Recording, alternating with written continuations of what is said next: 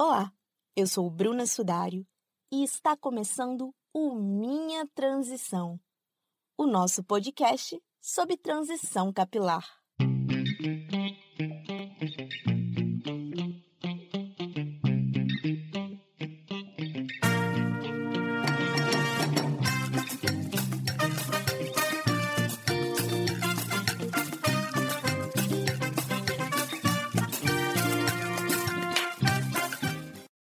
Oi, gente! Depois de uma longa pausa, o Minha Transição está de volta. E estamos começando hoje uma etapa diferente aqui do podcast. A partir dessa temporada, eu vou contar com o apoio de uma parceira para apresentar os episódios para vocês. Juntas, nós vamos trazer várias transições que o mundo nos proporciona, partindo, é claro, da transição capilar. E é com muita alegria que eu apresento, né, para vocês a Fernanda de Souza, que é a minha nova parceira aqui no Minha Transição.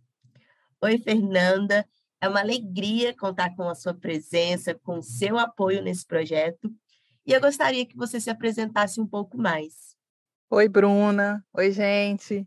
Ah, é, um, é uma honra, assim, um prazer é, esse convite de participar do Minha Transição. Estou ansiosa, mas vai dar tudo certo.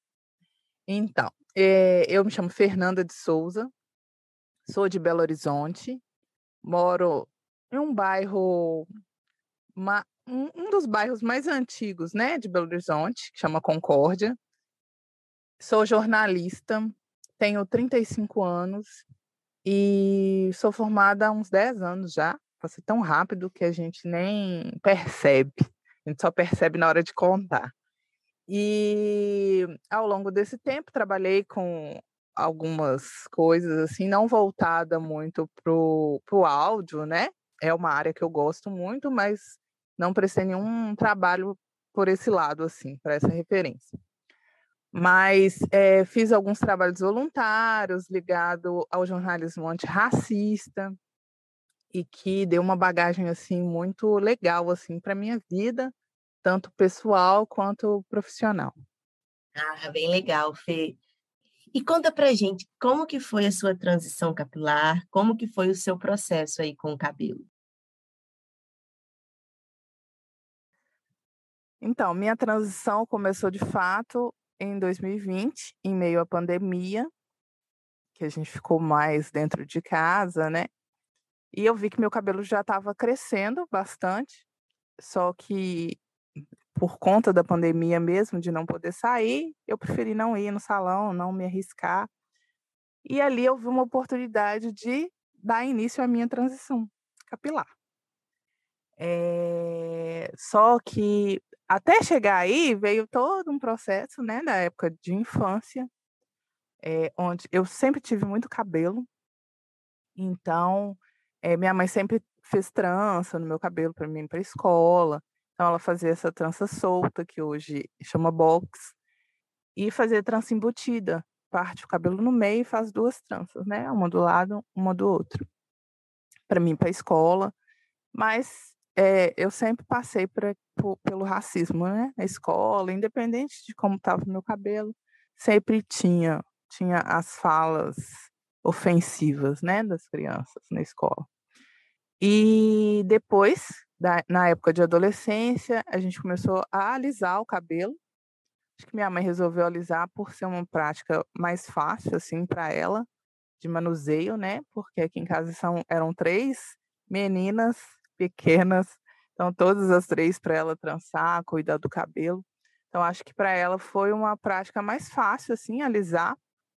E naquela época não tinha produto voltado para o nosso cabelo crespo. Então, era difícil mesmo para pentear, para fazer o que tinha que fazer. E aí, é, eu alisei o cabelo durante muitos anos. Tive algumas quedas, assim, por conta de alisamento mesmo do, do cabelo. E na época da adolescência, eu, eu ainda não via, assim, a importância, né, do meu cabelo em si, para mim, assim porque eu fiquei mesmo com esse pensamento do é difícil, não vou conseguir pentear. Então, quando eu comecei a ir em salão que cuidava mais do cabelo crespo, a cabeleireira me falava: deixa seu cabelo black, deixa seu cabelo black. Eu falava: não, eu não consigo, porque eu não sei cuidar do meu cabelo black. E ela foi me dando algumas dicas, eu fui acompanhando algumas pessoas, comecei a acompanhar, né, Instagram, algumas pessoas que já tinham passado pela transição e tinham o cabelo black, para eu entender como que eu teria que cuidar do meu cabelo.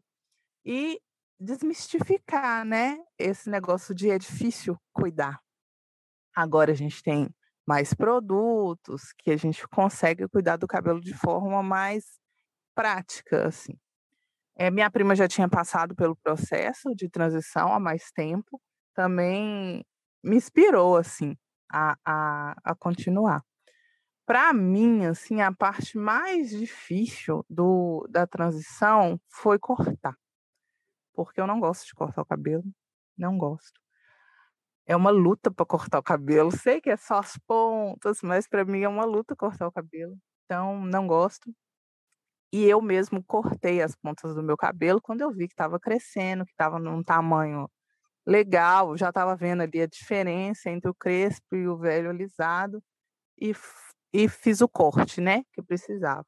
Então eu acho que a minha transição, pelo momento que estávamos, né, na pandemia, assim, no auge da pandemia, foi até uma transição tranquila, esse quesito, assim, pelo fato de estar mais dentro de casa, e de ter esses meios assim que me ajudaram é, a cuidar do meu cabelo de uma forma mais bacana.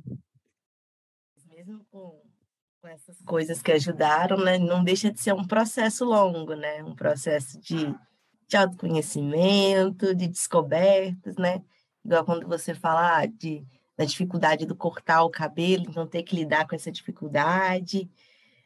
Então, assim, são, são processos, né? Sim, sim, são processos. E aprendizado também, né? Essa parte aí do aprender a, a cuidar do nosso cabelo, que é uma coisa que a gente não tinha, né?